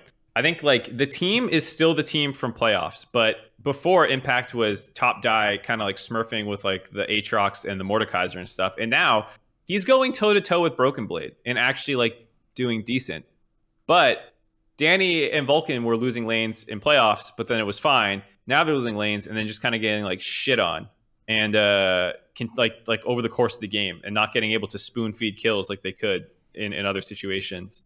Um, I think like they could have won some of those games versus G2. They weren't unwinnable games. I don't think they're like NA's Giga doomed or anything like that, but I think the the problems we knew were there got exposed harder by better competition. Like that's kind of how it goes. Yeah. Un- unsurprisingly, EG first time international team from North America is struggling against the other major regions. I'm shocked. Okay. Is there? Thank you so much for the call. Anything you want to shout out before we go on to the next caller? Cat for Kobe. Ugh. All right. You got a cat walking following you in the neighborhood now? What's going on there? Oh yeah, Mr. Penny. Um. Anyway, Mr. Penny is your sympathy cat. You need one? Yeah, yeah. Uh, why don't you go grab the next caller? Thank you to Fragbite Light, JJ What's Up, Kanoke, Blue Jay, and Cinecall. Thank you everybody for the subs. Uh, we are a little low on subs right now because we're down from our previous highs because of uh, MSI. Yeah, Simon is here. Simon, where are you calling from? I'm calling in from Denver, Colorado. When was the you've have you ever been on the show before? I have not. Okay, Simon, for those that don't know, is uh, one of our Discord admins and has been around for a long time. In fact, he built this Discord. So, thank you, Simon, for all the work you've done. Uh, glad to have you on the show after all these years. What do you want to talk about on the show? So uh, I'm here with the hot take on ping for uh, Okay. the day. And so I want to preface this with the, going into MSI as an event, Riot had to make a choice between competitive integrity and alienating the Chinese fan base. And they decided to go with the path of making money and maintaining viewership.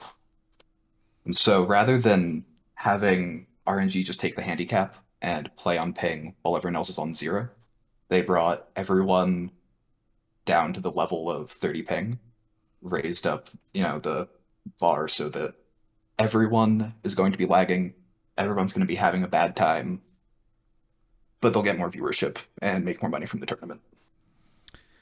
So I would argue the opposite, which is that like they needed to to put everybody on the same ping and for competitive integrity reasons, right? Like you're you're not having integrity around your competitiveness whenever you have one team that's playing with a pretty big hand, handicap and nobody else is, and it creates, I think, a, a lot bigger of an asterisk if you go out and RNG gets smoked by T1 and it's the the narrative becomes like, well, Riot forced RNG to play this tournament and they like how how mad would people be if you had that situation. So like it feels like like it's interesting because I have seen some fans been like be like, "Oh, you should have just made them play on this ping and nobody else should have." But when you talk to players and coaches and folks, pretty much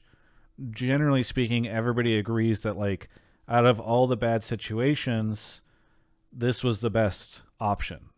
Uh, that people people did want to see RNG at this event.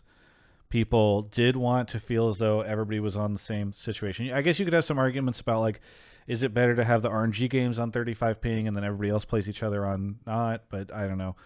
Um, but it it's hard to feel as though this is the less competitive integrity situation.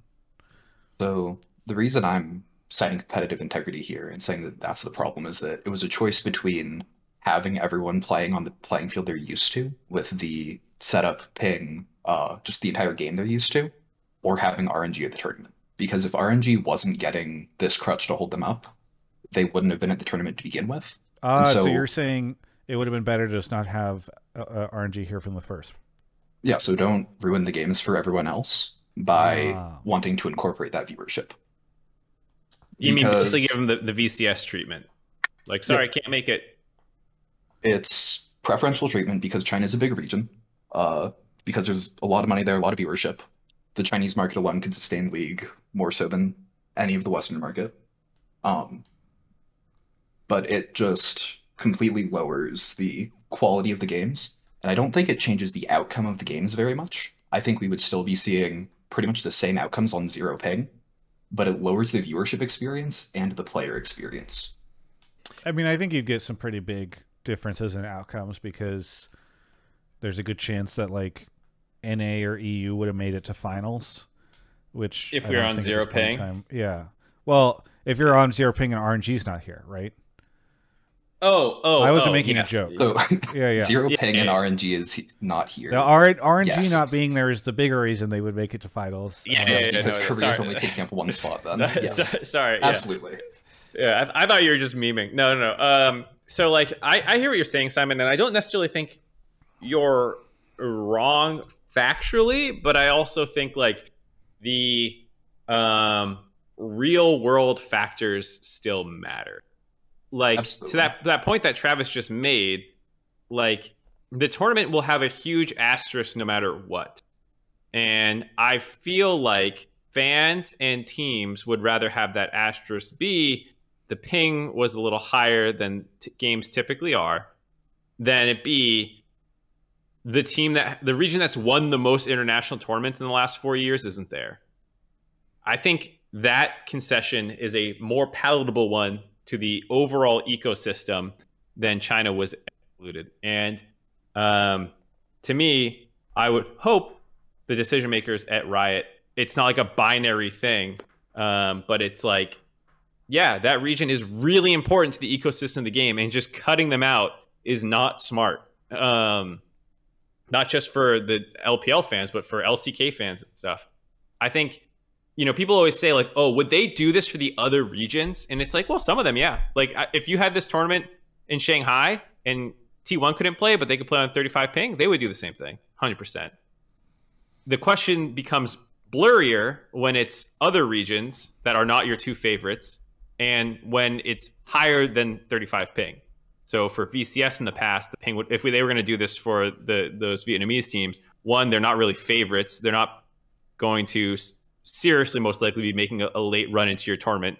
Um, and two, you wouldn't have the ping be 35; it'd be much higher most likely. So um, they absolutely would make this concession for LCK. They might not make it for any other regions and even if they would consider it, it would heavily depend on the ping situation. Um, and to me, that's a fine thing to like. Other sports do this too, uh, where they'll make concessions for top talent to show up. They will make the tournament more palatable to the top talent because they want them there. Like fighting games do it all the time. Um, like it, it's really not that uncommon to be like, hey, we're going to try and make this something that you're going to want to play it and stuff like that, and be good for the sport as a whole. Um, I will say it's yeah. been fascinating to me to see all the like wild conspiracy theories that have come out from all this stuff. Like even in chat right now, Vanadar says Korea would have been cut as well, which is it's crazy to me that that is like a perspective. And I've seen stuff like that before. It's like it's insane to me that some people think that they would have been like, "Sorry, T one, you sorry, can't play." Sure. Yeah, Biggest like, name in the Michael Jordan. Sorry, you can't play. And then and then uh Kurz here says Riot are trying to get Valorant in China. No way they would cut them out of MSI. I'm like, what? Like, I don't think that's not a factor at all. The like, team came in and they're like, listen up, League Global Esports Team. and so there's there's and, and I'm sorry to call you guys out, but obviously you're in the Twitch chat. You know how this works. Um, and so it's and there's just there's a whole lot of just like crazy shit that you see online where people think that like Riot intentionally made the ping weird or that like Riot intentionally forced the LPL teams to play again. Again, I'm not saying that these are like you know, I always get accused whenever I talk about something like this that I'm trying to act as though this is the general consensus. I know it's not. It's just hilarious to me to see like the fringe beliefs that come out of this stuff where people just start like uh, I don't know. I I also think like the fuck up around the ping stuff, which by the way is still Riot's fault. Um, at the end of the day, they come up, they make the the game like they're responsible for this stuff. Like it's they made the mistake, but it's still their fault. But I do think that we would be having less like. I think we'd be complaining about the format. I don't think we'd be complaining about having RNG at this tournament if we had not had weird unstable ping situation. If all the players had just been saying, "Yeah, it sucks playing on 35 ping, but whatever," like I think it, we would not be having this conversation about whether or not RNG should be at the tournament. It became a bigger conversation when players started to come out and say like it doesn't feel like 35 ping. Like yes, when all these extra complications came out, that's I think where people start Here's, doubting the premise. Yeah, and, and so some people are saying, Chad, like you're crazy if you don't think Riot doesn't cater to China. Yeah, they fucking do. Of course they cater to China. No one's denying that, but the point being that they wouldn't also cater to Korea is also insane. You don't think Riot caters to Korea?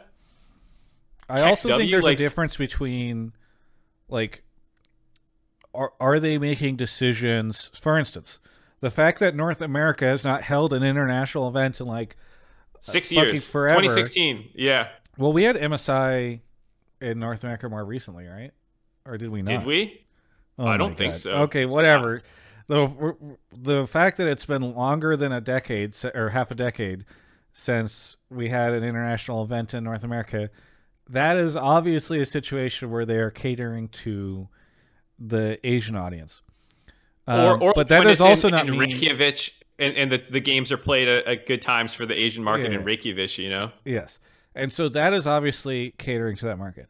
There's a difference between that and we're going to artificially imbalance the competitiveness of this tournament in order to cater to the audience or something. You know, I just don't like if right here's a here's a great case in point. If Riot was catering to the Chi- the Chinese audience at the detriment of competitive integrity, they would not have remade. Uh, they would not have had RNG replay those games. Like Yeah. that is not a very popular decision. So it's just RNG just- hated it clearly.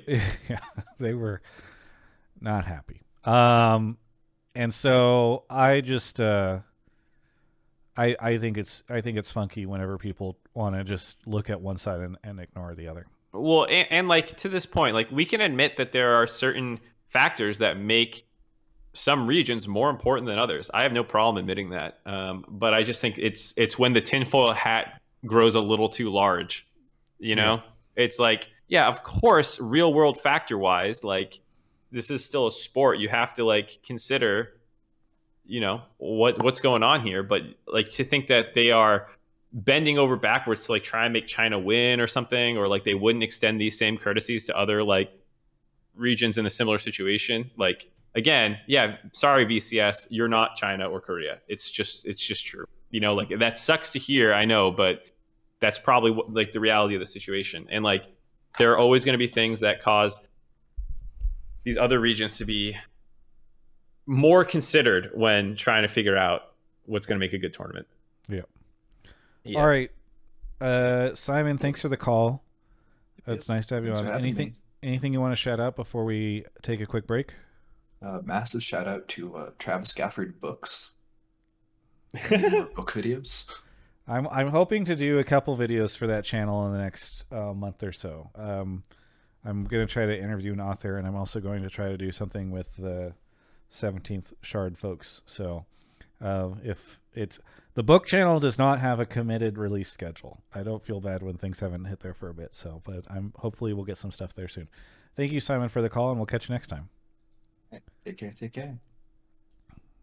Uh, I finished Warbreaker on the plane, Travis. Oh, really? Yeah, finally. Okay. It's I didn't it- like it. You didn't like it? No. And You you, wanna talk still about haven't that done? You Era want- 2, right? Uh, Era 2 of Mistborn? Yeah. No.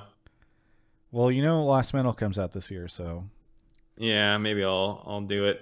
Should, should we do a, a mini little book review right now? uh, I mean, no spoilers, but um, what what were you not? Because Warbreaker is, I think, one of my still one of my favorites up there. What, I what think- were?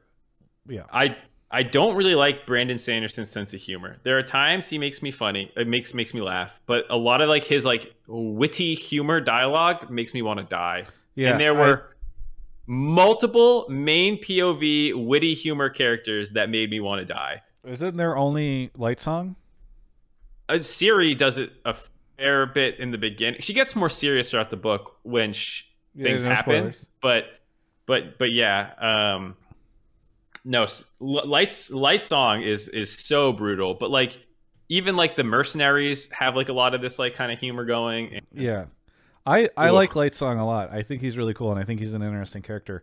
Um, He's an I'm guess- interesting character. I hate the jokes, and that's like eighty percent of his dialogue. Yeah, I mean, this is something that a lot of people don't like. Lopen, a lot of people don't like um, Wayne, and they don't like Lightsong, and they don't like early Shallan. Shallan, reasons that you're- Shallan yeah. is is like Yeah, the yeah. bane of my existence. no. Yeah, No, Brandon I- Sanderson definitely has like the haha fun pun type thing. Um, whereas like Yeah. if you go read Abercrombie, you got Glokta being like, "Yep, maybe today I I'm love Glokta. die." Yeah, yeah, yeah. yeah. Um, anyway. I- it's Body found it's- by the river uh, or by the yeah docks. uh, that, and then the ending, without spoiling, was just very abrupt. yeah, yeah, yeah. That's fine. It was Anyway. just like His then the honeymoon ended. over. He had to go back. Anyway, um, go grab our next caller. Okay, off he goes. Uh, oh, no more subs in the past 18 minutes, so now we sit in this awkward silence. Uh, uh, that's not true, Oleums. There's there's some stuff. There's some stuff.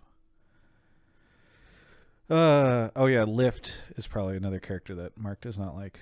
I'm o- I'm okay actually with that that stuff. I think the humor is fine, but I can understand. Okay, it's a Jake is here. It's a Jake. Where are you calling from? Oh, not again. How does this keep happening? Jake, Jake. Jake, please. All right, I'm gonna disconnect you, Jake, and we're gonna go for the direct pull. So rejoin one of the channels, and Mark will pull you back in. I don't know. It's uh, just to be clear. This is a Discord thing. Everybody always Skype is somehow Skype fucking so this up again. Everybody whines about Skype so much, but we have just as many issues with Discord. Uh, Where did he? He's not. What was his name again? Jake. It's Jake. So, I mean, something like that. Join a room. So we can pull you. If we ever have to disconnect you, you have to rejoin a room in order for us to. There he is. Great. All right, Hello? Jake. Can we hear you? Wait, somebody else left the waiting room. The other person that was in the waiting room left. Um, let's. What is happening? Dude, it goes it's it's a daytime show. The sun's up and Hotline League Collins lose their mind. Jake, Okay. Okay. Let's let's try. should we do going- waiting room? Yeah. Do you want to? Let's do the waiting room. I'm gonna All move right. Yeshua into sub calls. Okay. Jake, can we hear here? Can we hear you here? Jake? Oh my god. Okay. I was just talking to this guy. What happened? I hate this. well, they're fuck- muting and unmuting, so they're They're they're acknowledging that's all right. Let's try. I'm gonna disconnect you again, Jake, and just join a room again. Okay, I'm gonna go back to on air. Okay, sorry for the tech issues, folks. TGI officially officially worse than Riot Productions. Well, I'll tell you, we won't remake this episode, so I think that we're, we're good there. Yeah. Uh, I moved Yeshua back to the waiting room. All right. Jake is back again. I'm gonna move him to waiting room, and I'll see if I can talk to him there. yeah, yeah. Go go for it. Uh, maybe I'm just too intimidating. People climb up around me. They'll talk to Mark, but not me. Remake all of Hotline League from episode one. Yeah, exactly, exactly. Um, Travis, we need you to play those three calls back, please. Yeah. Uh, I have not read Dragonlance Chronicles. I don't tend to read stuff that's like super old school. I tend to try to read stuff that's written in the past like 20 years. Here you go. Let's try Yeshua. Yeshua, welcome to the show. Where are you calling from? Are you fucking kidding me? Yeshua, Yeshua, I saw your mic I light up for a just second. talked to him. Yeshua, please. What's happening? Is Discord? This is like a coordinated. It- it- this must be because this is like a coordinated assault by viewers Yeah, to yeah, like. Uh, oops! I started moving waiting room. Um, this is hilarious. Wait, what if I just join? Hello?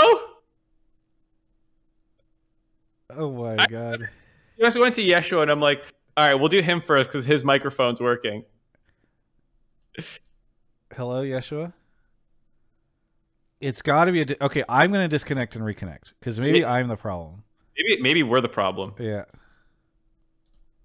Okay. Okay. I am joining on air. Hello? Can you hear me? Hello. Hello. I can hear you. We can still hear each other, so we can't be the problem. Um yes. I think so. Yeshua. God damn it! I'm just pulling people around now. Can you can you whenever I'm not around, can you hear him? You, you leave, Travis. Let's see if you're the problem. Okay, okay. okay. Um this is everyone enjoy this tech support live on air. Uh I'm now on on air 2, which is a channel that Simon made. Uh yeah, there, maybe there's a region like the the server region is having issues. so he said, "Wait, I heard something. Never mind, it was my tinnitus." Hello? Jake? He might not be ready. Yeah, that might just be because I started. Simon you, said he made Did you hear it. him whenever I wasn't in the room? No, I couldn't hear him still. It feels like as soon as I pulled them the second time, it started fucking with their settings or something because of Discord. Well, I wonder sometimes if like Discord messes up their ability to talk, and then they panic and they start changing settings on their end, which leads to them no longer working. You know what I mean? yeah. Like, like I, I think this is the fact that you can hear them in the waiting room, but not whenever we go on air. Most of the time, I think is a Discord issue. Um, so maybe we should run the whole show on Skype. Is what I'm getting at. no. Um, I'm just hanging out with a silent Jake right now. He's got a uh, a Gengar icon on Discord. It's great. We love it. I was going to take a quick break to do the Grubhub ad, and we didn't do that. I'm going to do the Grubhub ad right now while we're do- we're waiting on this. Hello, everyone. Uh, I want to give a big shout out to Grubhub for sponsoring the show. Thank you to Grubhub. Uh, people always ask about uh, the Grubhub uh, code, and I have another code for you this week, which is five Travis. That's the word five, not the number. Five Travis, one word. Uh, it's five dollars off ten dollars. It's a five hundred cap. Leave And- red as soon as and- you move me. Oh, See, eh, there's something fucked with the waiting room and on-air room recently. I'm doing I'm doing the Grubhub ad right now.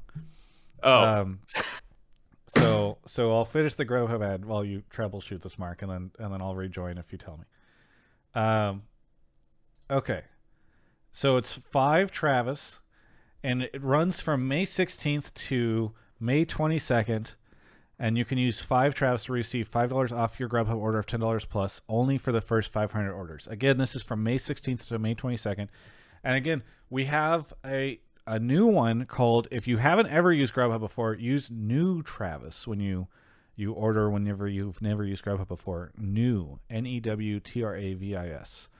Uh, one word. So somebody actually uh, messaged me this week and said, "Oh, I just joined uh, the I just joined uh, the uh, came to the U.S. for an internship, and I'm signing up for Grubhub. Can I use your code and everything?" And it was great. So thank you to uh, to Grubhub for sponsoring the show.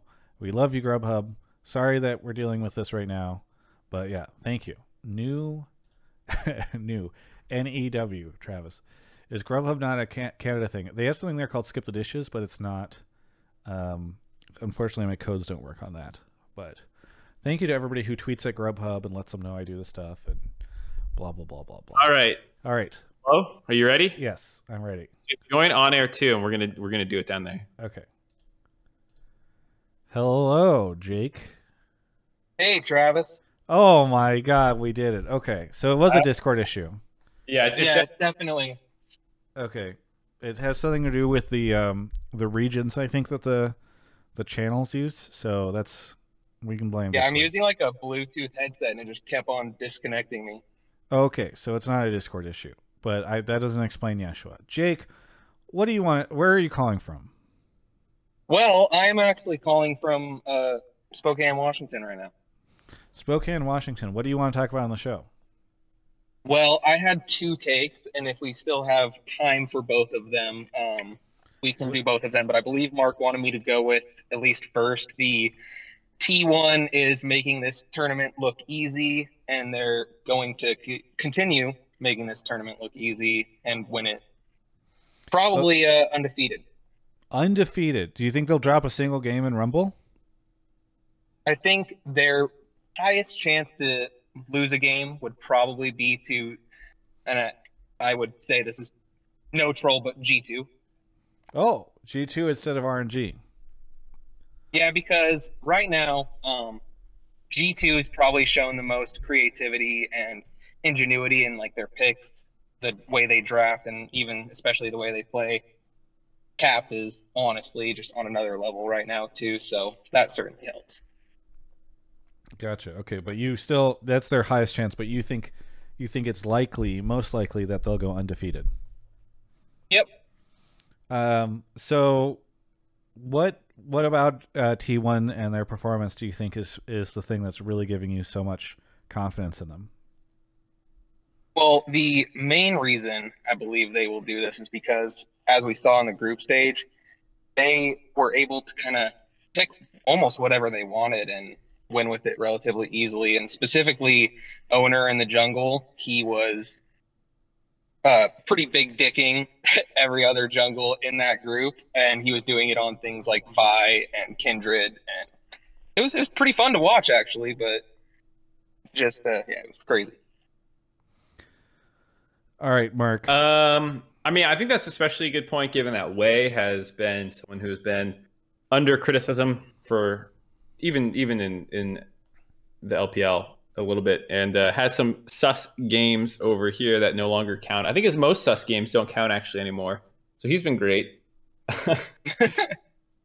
um, I do think the T1 games have not been close at all, no matter who they play. I guess there was like, it was kind of close for a little bit against. The first one against yeah Saigon Buffalo, where the bot lane was kind of trolling a little bit, but that no, was that, like that wasn't first- the one. I was there was there was one on the last day that if I remember that was like maybe maybe I'm maybe I'm getting mixed up. But the that one with the the bot lane Ali Triss stuff was just the- like was it the DFM game too? yeah, it might have been the DFM game. Um, but yeah, they they just never really felt like there was never a point, even if they made mistakes and like other teams held a goal lead for a second, it never once felt like a game where like, oh, this other team might win.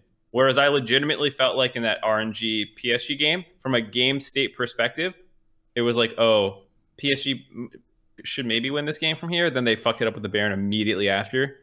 Um, and they just like obviously RNG is a better team, but like that that did feel like a closer in the late game situation. The, the other team has an advantage over RNG, and that to me is a little concerning. Uh, I think T1 as well has just been like fucking amazing all year long. Um, so I'm I'm with you. T1's the favorite. I wouldn't go so far as to say that they aren't going to drop a game though. Uh, even in best of fives, I, I I feel like they'll give some up. Um, though I still think I mean, I would have said that they're probably the favorite coming into the tournament. They're still the favorite, um, but yeah, they're they're gonna they're gonna lose something. What? Who do you think G two is their most likely loss? Mark. Uh, I'd say it's pretty even between RNG and G2. I, I agree with Jake's point about G2 having some more curveballs to throw, Caps um, being an absolute stud and like his pop off potential. Like Jahu just plays the game differently. He's very smart. Um, and, and maybe that can get a win, but you know, like it does, it does feel different than like Caps taking Sylas and just like popping the fuck off or like, oh, here's an Anivia, suck on that kind of thing. Uh, so I, I definitely think G2 as well. I think there's just like more history between our uh, T1 and I mean T1 has history with a lot of teams, RNG as well, but just like the T1 feels angry about G2 having a winning record against them across two years or whatever it was, like four out of five and best of fives. Um, so yeah, wasn't it wasn't it eight and three? Is that what QuickShot said? Uh, their overall G two versus SKT score is. It, it might be. I'm not sure. I know. I, I think maybe I'm wrong. I thought it was four and five and best of fives for for G2 favored, but that sounds like that should be more than eight games then. So maybe I'm mistaken. You're probably right. Yeah. Yeah, I'd have to. I'd have to look into it. Oh, it's Caps is eight and three. Okay. Oh, capped. Okay. Do well, you still, either way. Go ahead. No, I was gonna say either way. It points to G2 having some potential, maybe. Do you do you what do you think it means for the tournament if T1 doesn't drop a game at all? Like do you think it makes the MSI feel even worse in a way because you know there's it's already had all this controversy then the whole thing is just T1 comes through cuts the whole thing like a knife through butter 3-0 3-0 in their best of fives I mean, I- that's it like I don't think that makes it feel worse. you don't think already it, makes it it feel feels worse. about as bad as it can feel, right? okay we're already at the bottom Only Um, can go up from here.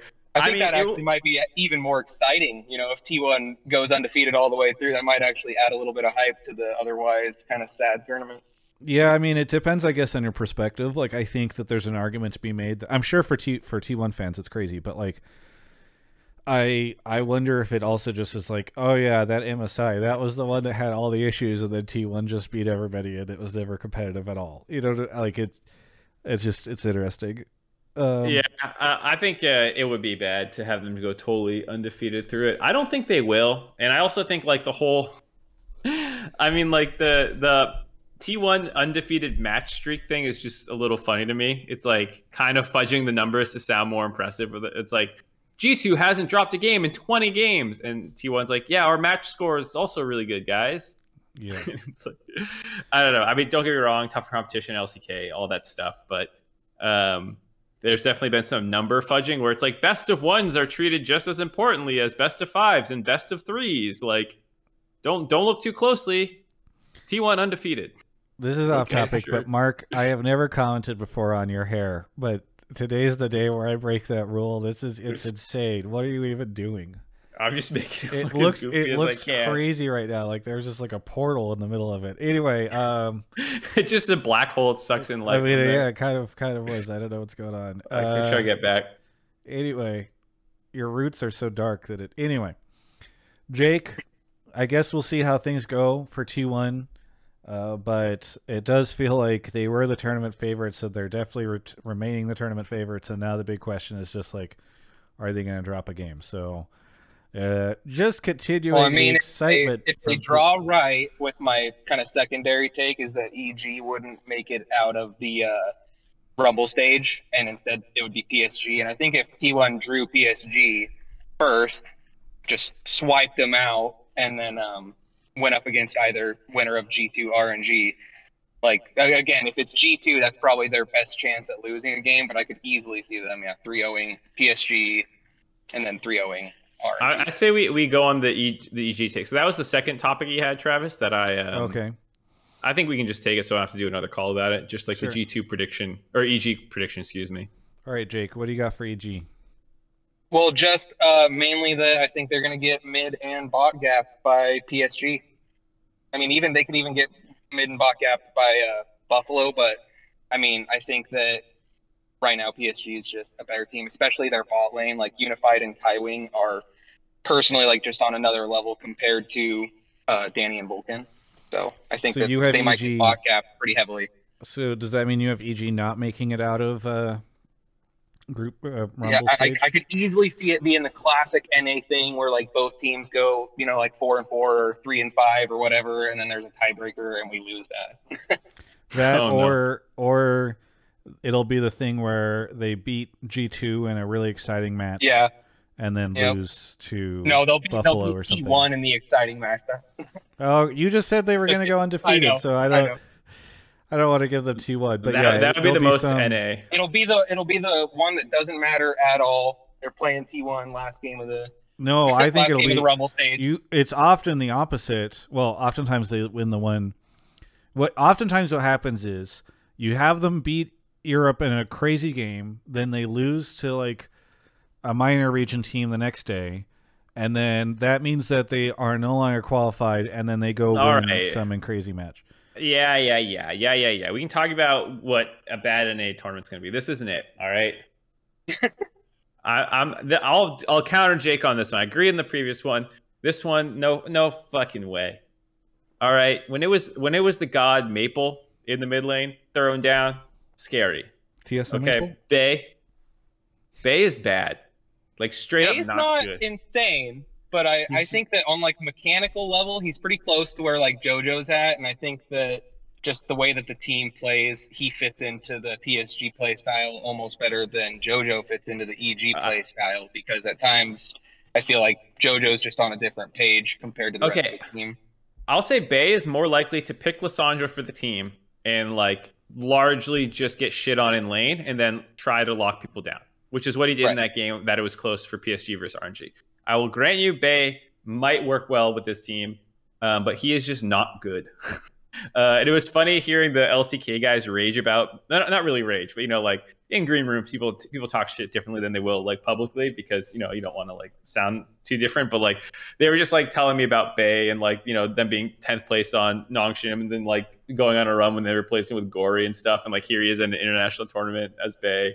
Um, and I don't think JoJo's insane for people in chat who seem to be thinking I'm saying like JoJo's insane. I'm not. I'm just saying like I'm all I'm saying is Bay is not going to like be a problem for JoJo. That's all I was saying. Because Bay is not very good. Bot lane as well.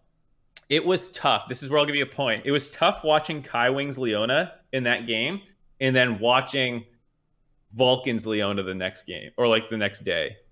Um that was did against the yeah, yeah. So like I, I do think bot lane maybe a little concern. I think um but I thought I I think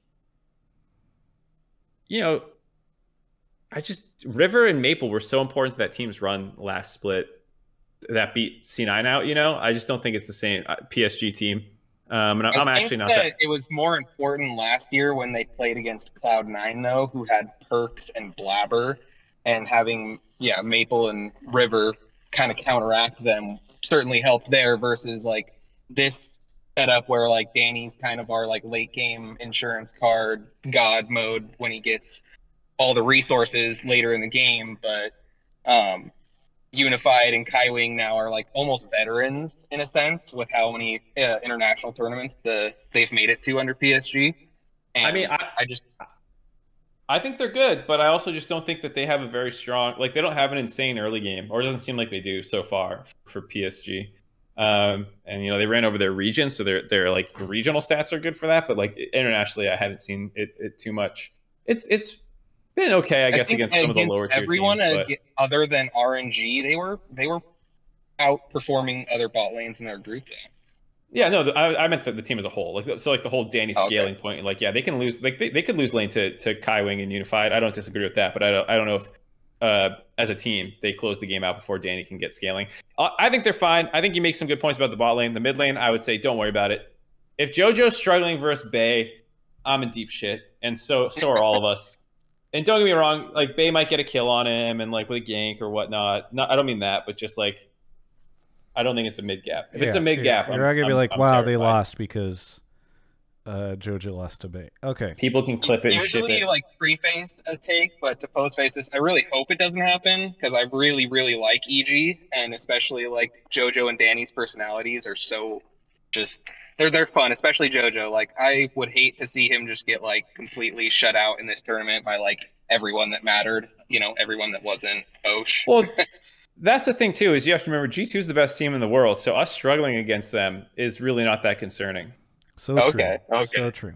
Jake, thank you so much for the call. Anything you want to shout out before we go on to the next caller? Just my uh, flexible job position. I was able to just bounce out on break real quick and do whatever for this for this call. Yeah. Thank you so much. Uh, we'll catch Feels you next good. time. Talk to you later, guys. All right. Before we take the next call, Mark, I had a I had an epiphany a little bit ago. Oh, okay. The reason Riot hasn't released the schedule for the teams is because if the fans in Korea don't know when T1 is playing, then they, they have, have, to, to be there the whole time. So you just never say when T1 is playing, so they can't only show up for that match and then peace out afterwards.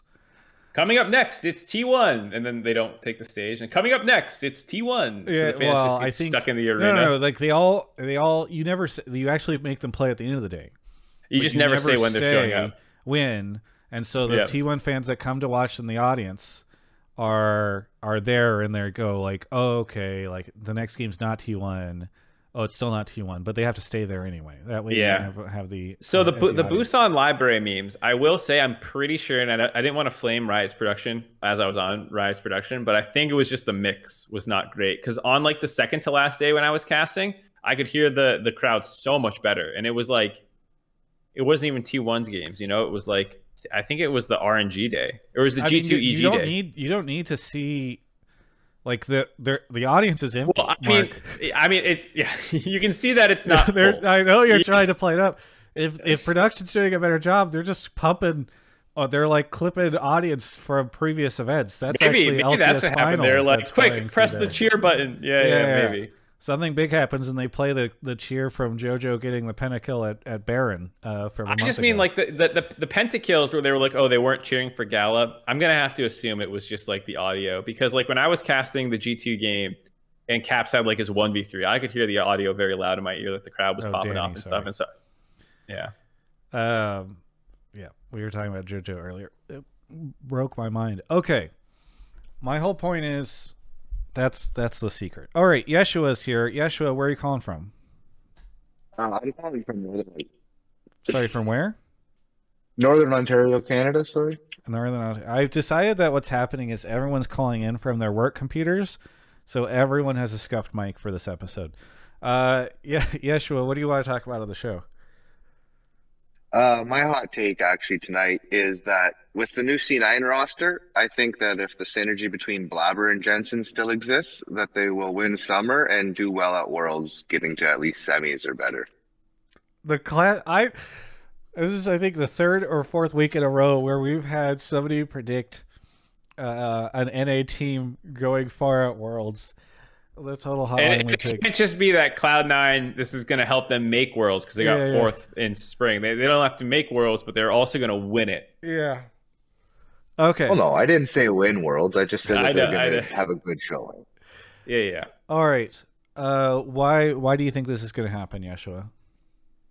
Um, I think a big problem, like Blaber didn't really pop off too much this past split, right? And he didn't have a good mid laner to work with to get to where he needed to be on the map and to pull off the plays he needed. Like Fudge was serviceable, but Fudge wasn't as good as Perkz, and Fudge isn't as good as Jensen will be. Jensen might be rough for the first couple games, but if they have the ability to move together as a unit, I think they'll be able to get uh Sven and Berserker unlocked, and they'll just be able to take over games. And Fudge is proven to be able to be a good weak side top laner. okay, so let's just start with the LCS first, because we can move on to Worlds in a couple months. But how how well will they do in the LCS, Mark Zimmerman? Okay, so I think Blaber had a pretty good start to spring that people don't remember. Uh, I think obviously during that 8-0 run or whatever, they looked really good. Uh, but when the team started struggling, I agree. They didn't really have comps to fall back on, and it wasn't necessarily a good jungle meta for him to carry. If I'm trying to remember the, the meta correctly. Um, so I, I kind of agree that like this this will allow like I think Jensen and him will combo together better than Fudge or Blaber ever seemed to work. Like they, they never had insane synergy. Um, and I think the way that they were playing the game was, you know, kind of the someone has his picks or whatever, and either that wins or we do other random stuff. I, I, I was not particularly impressed by C9 at the end of the split either. So, you know, like I, I see this as being better because I think it almost has to be. Not like I think C9 was was terrible. They still beat um what was it Golden Guardians, but but uh I th- I think whereas that team would be just the top five team at the end of spring after people started figuring them out a little bit more, um as opposed to like what they look like being number one. seed. I could see the team actually being a lot better. Uh, Fudge back to top lane being weak side. I think he also showed that he can play strong side at like MSI last year and, and later on in summer. Um, so he just has like more flexibility, even if he's not quite, even when he is strong side, he's not crazy as crazy as Summit was. He, he also hopefully shouldn't need to be. Um, the only question is like kind of the whole bot lane stuff still, and if Jensen will be in that form as soon as he starts. But like in theory, I agree. I yeah, I mean, I think in theory, but I don't think that it's probably going to work out that way. I think Jensen might have a lot of I don't know. The the big question is how are they going to look at the end of the split? Yeah. And uh, this is really tough. Part of me wants to doubt. I'm not. I'm going to go negative and negative here. Part of me wants to doubt Sven and Jensen being able to come back against, uh, you know, a bunch of other players who have been playing for quite some time and teams that have been sorting their stuff out and all that, and work really well. Uh, on the other hand, I think there's an argument that can be made that maybe the LCS is actually kind of weak right now. Like we have a floundering 100T, kind of. We have Team Liquid, who I think people people used Team Liquid as like the the measuring bar against what all the other teams were held against. I think this split, um, especially towards the end because theoretically Team Liquid's supposed to be really good. And so if Team Liquid is struggling, then that means that like, wow, 100T, they're back on top and uh, you've got EG looking really good because they won and all that stuff. But if you if the premise is actually, well, Team Liquid's not that good, then maybe that means nobody else is that good. And so C9 should be able to vault this bar. Um, and so I, it's hard for me to say because I feel like I don't know what's going to be worse, uh, the other LCS teams or Jensen and Sven. Maybe that's the best way to put it. Uh, that's a very way- negative way to put it, but I, I don't think you're that far off. Where it's like, I think Hundred Thieves is largely fine. I think that they, I mean, they'll probably continue the storyline from spring, where like they don't look insano, but they also struggle a little bit. Um, they did have an insane win streak at the end, but even during that win streak, they were struggling. Um, I, am a little concerned for them. I think Team Liquid will be okay, and I think EG will maintain this form, maybe minus like the MSI hangover. So I still think it is difficult for Cloud9 to find their their way in. They have to bump one of those three teams.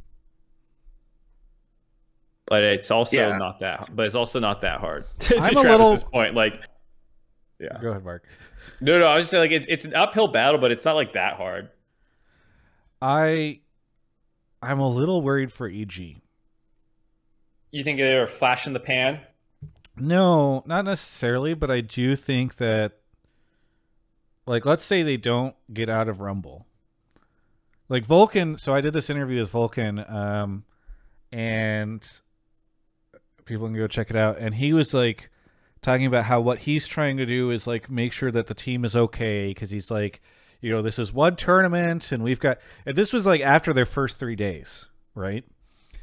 And so uh he i think he's a little worried about a collapse for the team.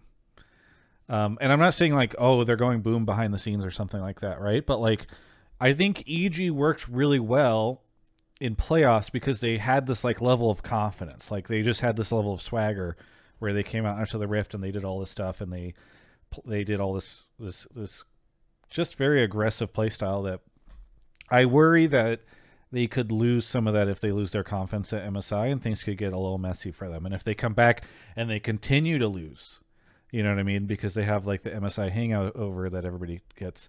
I don't know. I'm a, I'm a little worried for for EG. I I, it's, it's a it's a hotline league or Reddit take to be projecting this far out, but I I could definitely see them struggling um, for a long time potentially after MSI if if things get really bad. So I don't know. It's really tough to say with C9. Um, because I think it is weird because they're basically building. It feels like they're basically building what should have been their spring split team right now and it's like, what does that mean for this team starting in summer? Yeah, I mean, they have more ground to make up as a whole because you're replacing.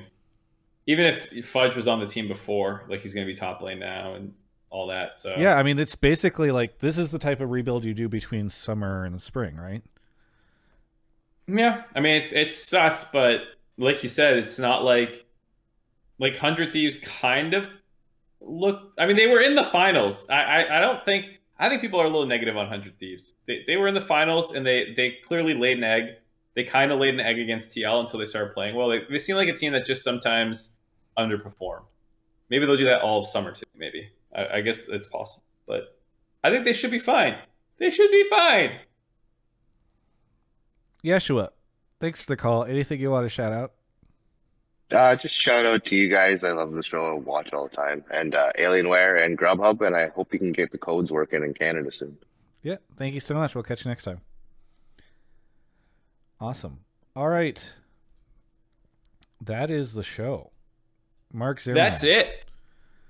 Am I going to yes, walk sir. a COVID test over to you? I think so. Am I going to walk walk over to you, or are you walking it over we'll to me? Meet in the middle. What if you just throw it off your balcony in the middle of the street, and I'll pick it up? And we can do that. Thanks for doxing me. Now people know I have a balcony. Oh shit! There's not many of those in Los Angeles. Uh, right. No, resin resin refresh is not after this. I don't know what the, the resin refresh plan is. Yeah, we haven't talked about it. Part part of the problem is there's literally nothing to talk about. What what I should be doing or what we should be doing is finding a guest to have on and then just making the show about them. But all right, go do that. That sounds good. Good plan. Yeah, it's been tough with MSI going and all that stuff. So, um, no, Resin Refresh is not canceled forever. It's just really, really tough whenever like the game is frozen in time. Yeah. As as in the same way that my characters are frozen in my teapot. Um, All right, no one cares about this. End, end the show. what? Okay, wait. we- what are we? What do we got coming out this week? Uh, so I. I have two blame games. One is about EG, obviously. Um, it's really hard to blame any of the other teams. Like basically, the pool one and pool two seeds got out, and it's kind of hard to blame any of them. So it's just going to be about EG. It might be a little shorter because, you know, like while there were a lot of games, like they all kind of. It's actually funny where like it's easier to make a hyper specific analytical thing on a single game than over four games yeah. because then then they just become trends and so like i don't know either way i'll, I'll be doing one of those and i'll be doing a, a one on the bracket as well and format and stuff Yeah, I was gonna say if you're looking for somebody to blame or something to blame for MSI so far, I feel like Riot Games is a pretty big target. Um,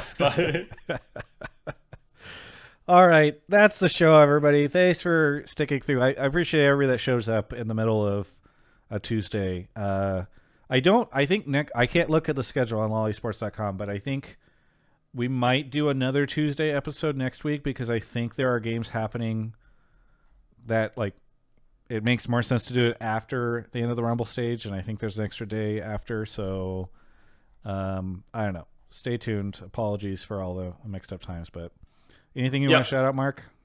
Nope shout out my cat. Who just woke up yoko wants attention little baby boy. Oh my god. All right anyway. Thanks everyone. We'll catch you next time. I miss you